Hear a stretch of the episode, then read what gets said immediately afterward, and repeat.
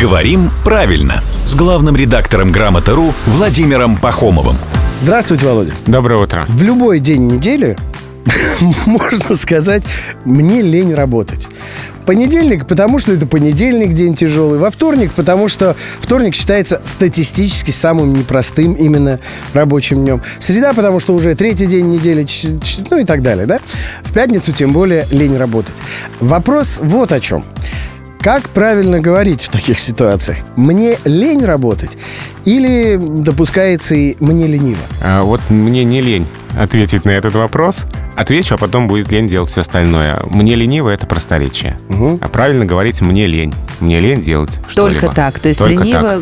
Ну, прям да, лучше забываем, не использовать. Забываем. Но да. Тот самый случай, когда оно длиннее, поэтому если уж тебе действительно лень, то и нечего слова удлинять. Конечно, Конечно да. да. То просто мне лень.